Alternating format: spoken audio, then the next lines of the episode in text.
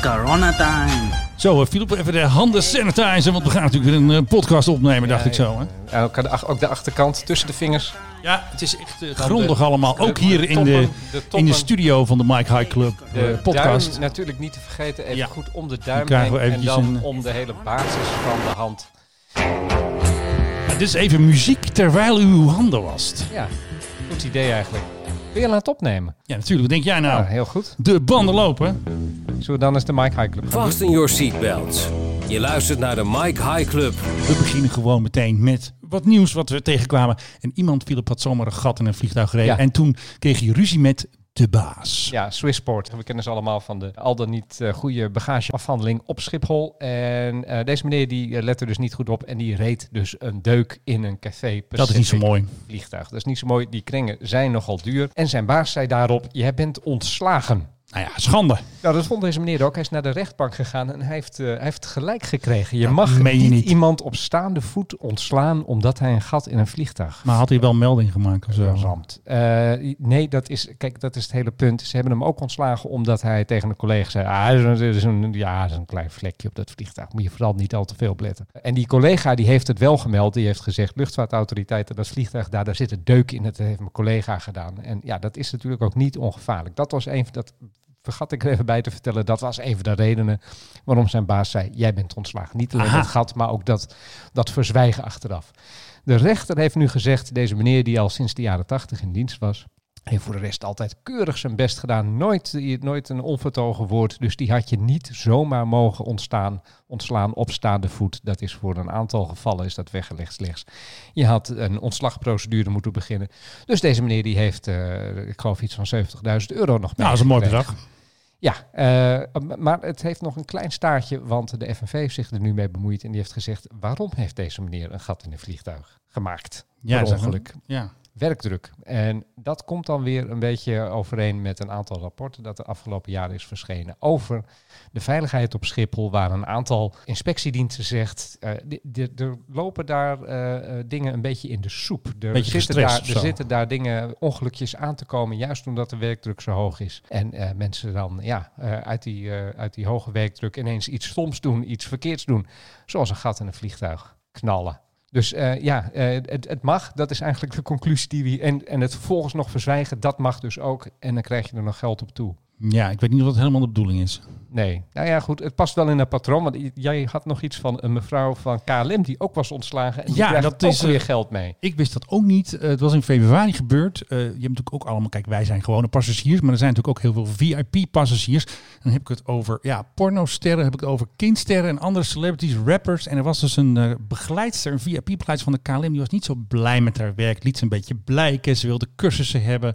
Ja, ze liet dat aan de baas weten. Nou, dat ging niet zo goed daar. En ze had eh, zelfs ook nog een keer ruzie gekregen met een bepaalde prinses. De rechtbankpapieren vermelden niet wie dat is, maar het was een Zo prinses met entourage. Dus misschien wel prinses Beatrix. Je weet het niet. Kan natuurlijk ook prinses Irene zijn. Klinkt, of klinkt als. Ja, mijn entourage. En ja, dat ging ook mis. En ja, toen heeft zij ook eh, eh, ja, geld eh, meegekregen, inderdaad, om, ja, om maar stil te zijn en uit te kijken naar een nieuwe baan. Dus het ging even niet meer goed verder. Ja. Maar het wonderbaarlijke aan dit verhaal is dus... pornosterren krijgen een VIP-begeleider op Schiphol. Ja, blijkbaar. En zij was het dus niet eens met sommige mensen die ze dus moet begeleiden. Ze vond dat dat maar niks. Eh, ja, ze vond het waarschijnlijk van te laag allooi of zo. Maar goed, ze was ook te laat bij een prinses. En dan zou je toch denken dat het toch heel wat anders dan een pornoster Ja. natuurlijk. Ik heb het ook even opgezocht. Eh, Ze claimde 400.000 euro schadevergoeding. Dat is ook best heeft ruim 70.000 euro toegewezen gekregen. Bijna, eh, nou, iets meer dan, dan die man van dat gat in het vliegtuig. Ja, ja nee, dat, dat, getal van die man van dat gat moet ik nog even opzoeken trouwens. Maar eh, goed, we- we- maar we, hebben, we hebben het over enige 10.000 euro's die, die deze mensen dus krijgen. Maar eh, nog een keer, pornosterren met een VIP-begeleider. Wist jij dat? Dat KLM Nee, dat ik wist dat echt niet. Eh, KLM doet dus alles. Daar hebben we een geluidje. Ook voor pornosterren KLM. Ja, je had er een briljante serie over een aantal jaren geleden eh, op de, eh, ja, was een BBC-documentaire volgens mij, over ook zo'n VIP-begeleider op Heathrow. En dat was echt een zo'n intens keurige mevrouw met, met haar eh, helemaal in zo'n, in zo'n knot en, en altijd met een soort prodent glimlach. en die moesten ook allemaal van die mensen begeleiden. En dat Lastig. leek mij de, de meest verschrikkelijke baan ter wereld, want zij zat altijd echt heel erg strak in de vel. En, en dan kwam de, oh, Her Royal Highness, die kwam eraan en moest, alles moest perfect zijn. En dan werd ze weer een beetje afgeblaft. En dan dacht ik van, wat een ongelofelijke bukbaan moet dat zijn eigenlijk. Ja, het lijkt me wel. Je moet er wel eh, goed voor op je, hoe zeg je dat, op je tanden knarsend. Ja, ja. En deze, deze KLM-mevrouw sprak ook nog over kindsterren die dan stoned uit het vliegtuig kwamen. Wie zou dat zijn? Macaulay Culkin? Justin Dus- Bieber? Dat is wel heel erg lang geleden, maar... Justin eh, Bieber misschien? Dan wordt er dus gewoon gebloot aan boord van een vliegtuig? Dat kan toch niet? Of, of pilletjes genomen? Ja, misschien pilletjes. Ik hoop niet gerookt, want dan gaat het ook alarm af. Nog, net even voor de landing nog even een pilletje. Eh, kortom, eh, bent u VIP-begeleider en heeft u ook dit soort problemen? Meld het vooral bij de Mike High Club. U kunt ons altijd melden, Wij zijn, bellen, wij, wij zijn, wij zijn hier enorm in geïnteresseerd. Ja, en nu we toch bij de KLM zijn. Ik heb een interview gehad met de zingende purser. Ja, Want lief is het hè. Ja, zeker. Want ja, het is natuurlijk coronatijd en de mensen maken hun laatste vlucht. En dat was natuurlijk heel erg emotioneel. En deze purser heet Marloes. En op de vlucht van Amsterdam naar Israël pakte zij de microfoon, dat was eigenlijk een soort telefoon. En ging ze zomaar even een toespraak houden tegen de passagiers. We are, this flight crew, uh, rather emotional of what is going to happen with KLM also and with everything. Hoor de We motor. have a blue heart and we do not know when to show this again to you. Ja, dus wat ga je dan zingen? Dan ga je dus iets zingen, want zij is dus zangeres. Daar hoor je straks natuurlijk veel meer over. Maar zij is zangeres en zij ging dus een liedje zingen voor de passagiers. Eh, We doen natuurlijk niet het hele liedje, want dan eh klapt Philip de schuiven dicht hier. Dus we doen een eh, fragmentje. Are we in love or just friends?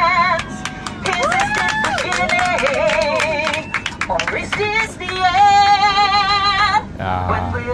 Mooi toch? Ja, het echte blauwe Had hart. jij, had, jij, had, jij niet, had jij niet het origineel hier ook nog ergens onder een Thank knop zitten? much.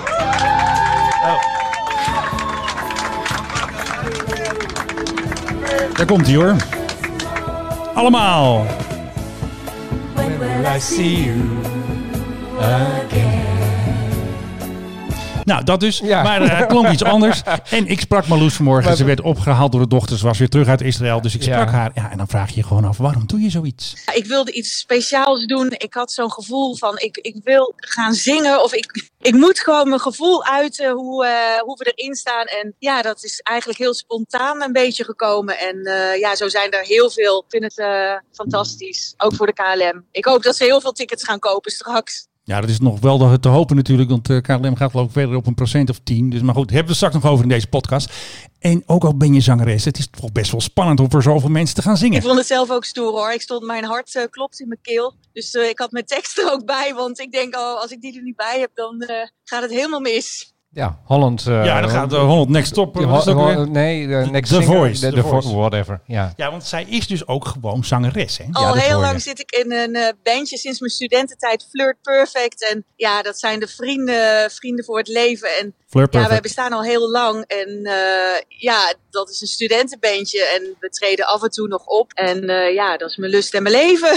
Ja, en de, de KLM natuurlijk, hè, dat, zei er nog bij, maar toen zat ik er doorheen te praten, dus dan eh, vertel ik dat nu eventjes. En wat ook nog leuk is, ze kreeg zelfs een reactie uit Amerika van The Three Degrees. Wat ik echt, echt, echt ook heel erg fantastisch vond, is dat de Three Degrees. En ik kom uit die tijd en met al die nummers, dat zij een bericht aan mij hebben gestuurd. En dat zij mijn filmpje hebben gepost. En dat zij het heel fijn vonden dat ik hun liedje heb gebruikt. Nou, ik, nou, ik was gewoon eh, sprakeloos, echt waar. Ja, precies. En heel veel eh, emotionele passagiers, want er waren veel emoties aan boord. Ja, die zijn ook emotioneel. We zijn allemaal emotioneel, want zij willen graag naar huis. En ze weten dat dat ook heel lastig is. En wij vinden het ook dubbel. Wij, eh, ja, je mag eh, anderhalve meter afstand. Nou, zie dat maar eens te doen. En eh, ja, je zit er allemaal emotioneel in. En dan is het een soort ontlading was het. Voor mij en voor hun ook. En iedereen ja, was blij en klappen. Nou, voelt gewoon goed. Ja, en toen had ik ook nog een nieuwe bijnaam voor de bedacht. En dat ging ik natuurlijk eventjes meteen vertellen aan de telefoon. Ik heb ook al een titel voor jou bedacht. Oh ja? Dat De is- Vera Lynn van KLM. Oh jeetje. Nou, dat klinkt hartstikke goed. Nou, en, eh, Vera Lynn, eh, die heb ik ook nog erg onder de knop zitten, geloof ik. Nee, die Nee, niet. die niet. Nou, dat is het Ja. dus, hè. Dit is onze nieuwe Sweetheart of KLM. Dat is dus eh, onze Marloes. Oh, nou, En Vera Lynn, die leeft nog, hè? Wist Ja, ze is dat? 102 geworden, zijn het. 102 geworden. De, de, de, de vrouw die de soundtrack van de Tweede Wereldoorlog zo ongeveer heeft volgezongen. Samen met, eh hoe heet hij weer? Glenn Miller. Ja, precies. En nu krijgen we een KLM-soundtrack, denk ik. Ja. eh, Want we moeten natuurlijk weer terugkomen naar de Nou ja, crisis. goed, maar het is, het is, het is ook, ik, ik, ik begrijp het heel goed. Het is ook heel erg emotioneel. Ik heb afgelopen week toevallig twee KLM'ers gesproken. Die zeiden ook van ja, geen idee eigenlijk wat er gaat gebeuren. Iedereen die, die heeft nog wel zoiets van ja, het, het zal wel blijven bestaan. Maar in welke vorm en of er nog een plek is voor mij, ja, geen idee. Eén daarvan was overigens eh, een, een, een eh, captain op een eh, A330. Nou, dat type dat gaat er dus helemaal uit. Die gaan even stilstaan. De A330 gaat er tijdelijk uit. En, en wanneer die nou weer terug gaat komen in de dienstregeling, ja, misschien dit najaar. En, en tot die tijd wordt bijna alles gedaan door 777's en 787's. Kijk, short haul is natuurlijk voor een heel groot gedeelte er al uit. Eh, een 737 captain die eh postte laatst ook een hele leuke foto van haar laatste vlucht die ze voorlopig maakte van Helsinki terug naar Amsterdam. Ook met als bijschrift op Instagram was dat van, nou, ik weet niet wanneer ik weer ga vliegen. En dat moet toch wel ook een heel erg raar i- idee zijn voor mensen die zo gewend zijn van, ja, de volgende vlucht eh, en wanneer is mijn nieuwe rooster bekend en wan- waar vlieg ik dan weer heen en wat kan ik aanvragen? Zal ik eens een vriendje of een vriendinnetje meenemen? Ja. En, en, en nu ineens, geen idee. Proefde ik ook bij Marloes van het portie onzekerheid eigenlijk. Van Ja. wat gaan we doen? Wat gaat er gebeuren? Hoe vaak ga ik nog vliegen? Ga ik nog vliegen? Ging goed met KLM, winstgevend. Ja, 100 jaar bestaan, feest, 100 party, jaar, DJ's. ja, eh, en natuurlijk, eh, in tegenstelling tot de partner Air France, ging het, ja, nou ja, ging het gewoon goed. En dan ineens, en dan ineens dit. Eh, Ryanair ook trouwens, eh, sprak ik van de week iemand Ja. die, die daarvoor heeft gewerkt. En die zei ook van ja, ze gooien alles dicht. Eh, waarschijnlijk zelfs de hele maand april en mei gaan de vliegtuigen van Ryanair niet eens vliegen. Dat wordt ook penibel lijkt mij, want dat gaat ontzettend veel geld kosten. Maar ja, dat hebben we hier al vaker geroepen. Al die vliegtuigen die niks doen, het eh, parkeerplaats, dat kost allemaal handenvol met geld. Ja, hè, wat een vrolijkheid weer. Nou, maar we gaan het weer een klein beetje vrolijk maken, want jij vroeg mij de vorige keer, wat is je favoriete vlucht? En dat ga ik deze keer aan jou vragen, Ja. Philip. Wat is, nou je had toen al iets over die, eh, wat was ook alweer, die Allah vlucht, had je al iets, maar ik ga het gewoon nog een keer vragen. andere mooie vlucht van jou, welke was dat? Nou, een van de mooiste vluchten die ik ooit heb gemaakt was met Qantas. Ehm, dat was in 1995, dus eh, op de kop af 25 jaar geleden. Ik weet nog, het was ten tijde van de Elfstedentocht, dus dan kun je een beetje nagaan wanneer dat moet zijn geweest. Eh, Bangkok naar Hongkong was de vlucht. En toen wij eh, Hongkong naderden, toen we er bijna waren, nog zo'n eh, kwartier vliegen, toen zei de captain, die zei over de intercom, dames en heren, we are going to do the interesting one. En daarbij, The had, het, interesting one. daarbij Hmm. had hij het over de approach van Hongkong Kai Tak, toen nog de luchthaven. En dat was me toch een sensatie. En dat is volgens mij een mooie aanleiding voor ons eh, historisch overzicht. De Mike High Club, luchtvaarthistorie. Ja, we moeten het even gaan hebben over Kai Tak, de oude luchthaven van Hongkong. Eh net wat ik zei, in 1995 toen eh, vlogen we overigens over de nieuwe luchthaven. Die waren ze net begonnen te bouwen. En dat is een mooie gelegenheid om eh, het even te gaan hebben over Kai Tak. Want de dagen van Kai Tak waren toen al, al, ja, die waren al geteld. En het mooie van Kai Tak was natuurlijk het landen. Wat een sensatie was dat. Nou, ik heb nog even een geluidje gezocht en het klonk ongeveer zo.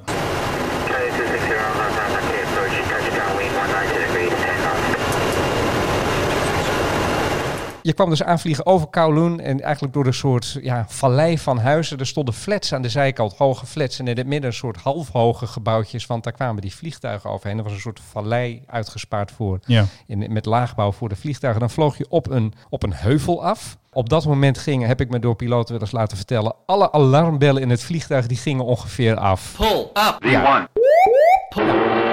Dit dus. Ehm, omdat dat, de, ja, alle sensors die vertelden van... Ja. oh, je vliegt op een heuvel af, niet doen. Maar dat moest je dus wel. Die moest je als piloot allemaal negeren. En dan vloog je op een schaakbord, een rood-wit geverfd schaakbord. Op die heuvel vloog je af. Daar stond ook overigens nog een Boeddha bovenop, een Boeddha-beeld. Dus gaf die ook nog een paar tips. nou, de, de, eh, onder piloten was het altijd, was het altijd eh, eh, eh, gebruik om te zeggen van het voor de Boeddha. Dus je moest richting de Boeddha vliegen en dan eigenlijk vlak voordat je er was, dan moest je dat ding in een ontzettend harde bocht naar rechts janken. Maar dan was je er ook al gelijk. Ja. Maar kregen ze daar nou cursussen voor of Daar, opleiding? die- die- daar, mocht je alleen, eh, daar mocht je alleen op vliegen op het moment dat je eh, al die allemaal speciale cursussen had gedaan. Speciale simulatortraining. ja, Eh, anders dan mocht je er niet eens aan denken om daar te landen. lijkt En me ook het, niet, en, nee. en het grappige is, ik heb ooit toen ik daar weer wegvloog, eh, heb ik boven op de parkeergarage gestaan. Dat was een soort vaste plek voor mensen. Eh, en op die parkeergarage, daar zag je die vliegtuigen eigenlijk recht op je afkomen. En dan op het laatste die, die scherpe bocht naar rechts maken. En je zag een verschil in stijl. De, de, de meisjes en jongens van Café Pacific. Hongkongse luchtvaartmaatschappij, die dat dus gewoon iedere dag deden ongeveer. Gewoon, die, eh, die oude zag, jongens. Die, die zag je echt zo, oh ja, dan, dan op, de, op de checkerboard af en dan hup, en dan naar rechts janken. En je zag dus ook piloten van andere maatschappijen, Europese maatschappijen, net al lange vlucht achter de rug, Amerikanen. En die zag je duidelijk wat zenuwachtiger zijn voor dat Ja. laatste stukje voor die landing. Maar het, het, het, was, het was zo sensa- sensationeel. Ik weet nog dat ik, dat ik net was aangekomen. Nou, ik stond in Hongkong. Ik was nog hartstikke jong. Eh, en Nu ik nog, hoor. Ja, ja, goed. Eh, so much younger than today. En ik stond te wachten op een taxi. En er was een soort afdakje. En ik zag op een gegeven moment achter dat afdakje... zag ik een landingsgestel voorbij schieten. En toen dacht ik, nou, dat kan niet. Dus toen ben ik naar het einde van dat afdakje gelopen. En het bleek inderdaad, daar was de baan dan ook gewoon. Nou, het was makkelijk. zo Dan ontzettend kon je gewoon zo, zo dichtbij komen. het was zo ontzettend klein. Maar goed, eh, Hongkong wist zelf ook al, dit is, dit is niet duurzaam, dit is niet te doen. Dus ze waren Nee. toen al begonnen te bouwen aan Chek Lap Kok. De nieuwe luchthaven. En ik ben toen in 95 heb ik eh, daar gestaan. Toen dat eiland dat ze daarvoor eh, helemaal plat hadden gemaakt. Toen, toen, toen dat net was gebeurd. En twee jaar later of drie jaar later, volgens mij in 97 of 98, ben ik daar al geland. Zo doen Chinezen dat dus. Een luchthaven uit de grond stampen in twee jaar. Geweldig. Dat gaat hier niet eh, Nee. gebeuren. hey, ik ga even jou een liedje laten horen en dan moet jij kijken of jij die eh, kan raden wat het is. Oh jee. Nee, goed. Ja, die weet ik wel. Dat is eh, Ehm. Top Gun natuurlijk. Nee, ik ga jou weer een liedje laten horen.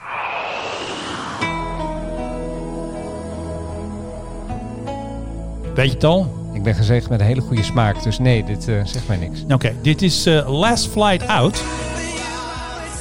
En ja, Last Flight Out. Want een heleboel KLM-vluchten die zijn nu ook de Last Flight Out. En wij spraken vanmorgen iemand, of ik sprak vanmorgen met iemand die dus op de Last Flight Out zat vanuit San Francisco. En dan gingen we dus eventjes bellen via FaceTime. Je kan dus ook audio bellen.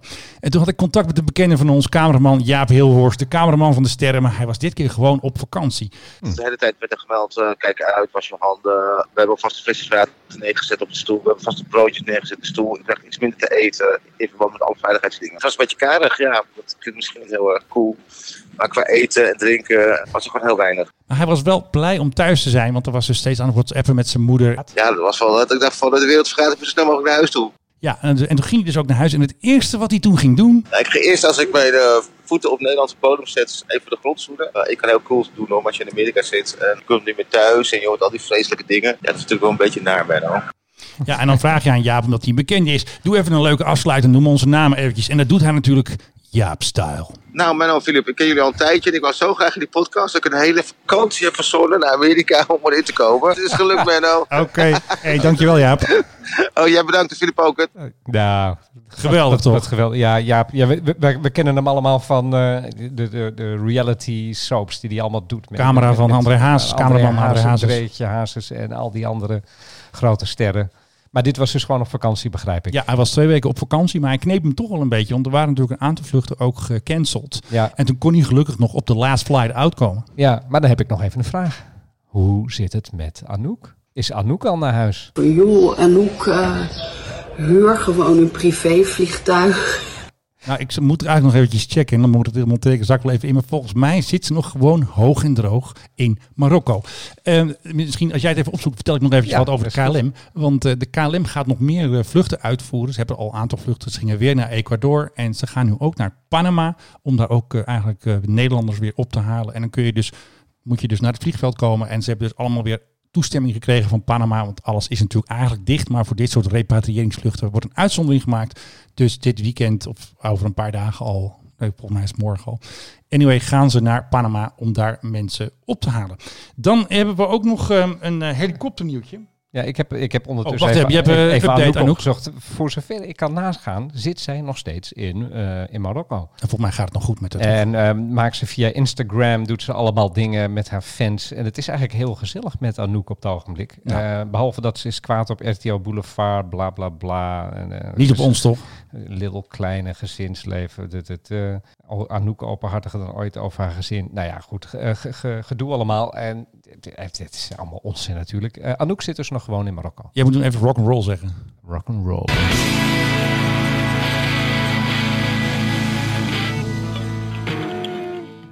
Ja. Nou, iets minder rock'n'roll is dit. Buitenlandse Zaken doet met het Verbond van Verzekeraars en de reisbranche het maximale om u thuis te krijgen.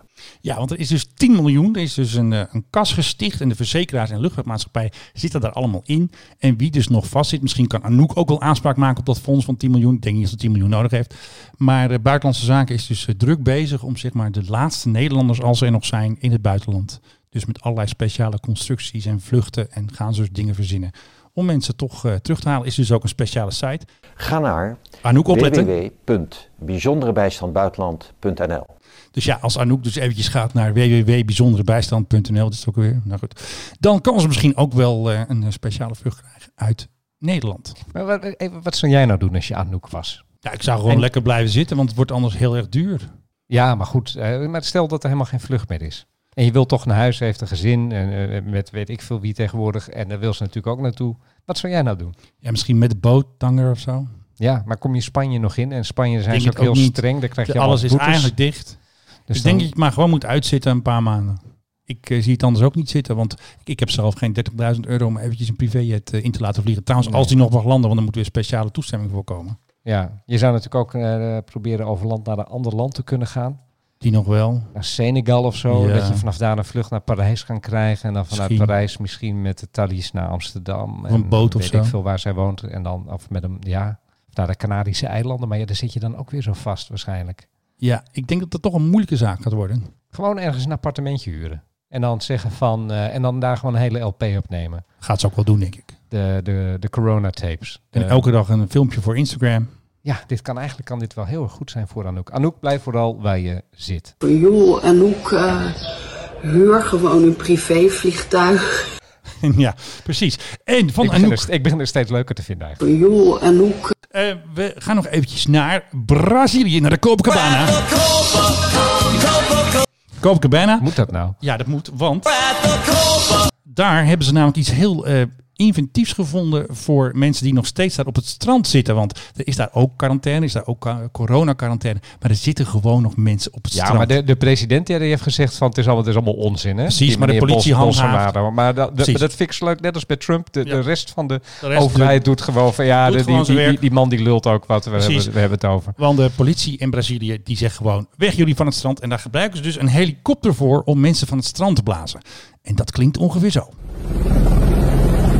Nu worden dus badgasten gewoon weggeblazen. Die zitten lekker te zonnen, maar Dit klinkt ook wel zwaar, moet ik je zeggen. ja, nou, het is ook een beetje een eh, rot filmpje natuurlijk van het ik weet niet internet. wat het is, maar Maar eh, er zitten echt eh, mensen met, met machinegeweren, maar die gebruiken ze niet. Die houden ze gewoon stil. Ze gebruiken gewoon de rotor en het klapwieken om de ongehoorzame badgasten naar huis te krijgen. Ja. Dus ja, ja. zo gaat dat. Ja. Overigens over helikopters gesproken. De, de- er is op het ogenblik ook een heel mooi staaltje nepnieuws, fake nieuws eh, dat de ronde doet op, eh, op de sociale media. Oh ja, over de luchtmacht, hè? Nee, nee, nee. Over de, over de Turken en de Grieken. Ik weet niet of je dat hebt Nee, heb ik nog gezien. niet gehoord. Vertel. Eh, nou, er zijn, er zijn eh, Turkse F-16's die zijn eh, langs de grens gevlogen. Dat mag, dat doen meer landen. Je vliegt gewoon met je luchtmacht langs je grens. Dat is wel intimiderend. eh, daarom doen de meeste nette landen die doen dat niet. Maar die Turken die zijn vlak langs volgens mij Chios gevlogen. Een van die eh, Griekse eilandjes vlak bij Turkije.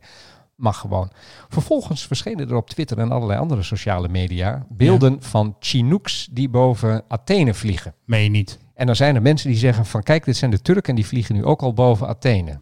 Het wordt echt gewoon gemanipuleerd. Weet je wat nou lullig is? Als je dan eventjes de, de, de boel wat, wat groter maakt en je kijkt even naar die Chinooks, dan zie je daar dus de emblemen van de Griekse luchtmacht op staan. En dat zie Die hebben binnenkort hebben die een soort nationale dag en die waren aan het oefenen met die Chinooks. eh, Ja. voor, ja, die doen ook een soort parade door de lucht. Dat, dat gebeurt in meer landen. En dat wordt dus nu door allerlei mensen gedeeld van, kijk, zie je wel. En, dat, eh, de, en eerst al bij Chios en nu ook nog eens een keer bij, eh, midden in Athene. Nou, ik kan je verzekeren dat als de Turken zich met een Chinook zouden melden boven Athene, dan werden ze zo uit de lucht geschoten. Ik denk het ook wel. NAVO-leden of niet, dat wordt meteen... Nee, daar worden korte metten mee gemaakt. Dus eh hoed u voor nepnieuws, ook Ja. op luchtvaartgebied. Wat ik nog gezien heb, is een filmpje op de Telegraaf-website. Daar hadden ze een filmpje gemaakt op Schiphol dat het zo druk was bij de bagagebanden. Iedereen was bij elkaar, op elkaar, geen anderhalve meter. Slim, hè? Nou, ik weet niet of dat slim is. En ehm, ja, Nee, het was ja. gewoon heel erg druk. En terwijl het heel stil is op Schiphol, weinig vluchten, was het dus heel druk. Want vanwege storingen en vertraging en andere dingen hadden ze dus een aantal vluchten op één band binnen laten komen. Tenminste de bagage dan. En dus eh, hadden ze ook nog wat quotes gehaald van mensen. Zo van, eh, ja, waarom is dit eigenlijk? Het wordt gewoon heel erg druk en niemand hield die anderhalve meter. Later hebben ze pas gezegd, zet je koffer ertussen en ga een net rijtje maken van anderhalve meter. Maar maandag was het gewoon nog echt een zootje op Schiphol. Ja, nou ja, je hebt hier mijn, eh, mijn, mijn ergernis nummer één wat betreft luchtreizen wel te pakken. Ik probeer nooit de koffers te checken, want dan moet je inderdaad bij zo'n stomme band gaan staan. Maar soms ontkom je er niet aan, omdat Nee. je meer spullen mee moet nemen. En hoe mensen zich daar gedragen en, en alsof, het, eh, alsof ze hun koffer kwijt zijn als hij nog een keer zo'n rondje moet maken. Ja, belachelijk. En dat, eh, nee, daar, daar, daar zie je nooit het mooiste van de mens terugkomen. Dus wat dat betreft, ook in tijden van corona, eh, ja, gedraag je nou gewoon eens een beetje. Zo ontzettend moeilijk is het toch niet? Nee, precies. En wat ik ook wel opvallend vind, is dat allerlei luchtvaartmaatschappijen ja, toch gewoon lekker doorgaan. Ook al zijn er geen passagiers, dan gaan ze dus de passagiersvliegtuigen inzetten voor vracht. Doet geloof ik Emirates doet dat. En ik zag vanmorgen zag ik er ook al eentje vliegen. Denk je van, hé, hey, wat, wat doet hij daar? Was dus ook gewoon vracht. En American Airlines eh, ging dat geloof ik ook doen. Nee, wat American Airlines ging doen, nou weet ik het weer, die gingen een, als je zeg maar een wide body hebt, heb, heb je eh, twee, eh, hoe zeg je dat, gangen. Ja. En dan gaan ze het middenstuk vrij laten.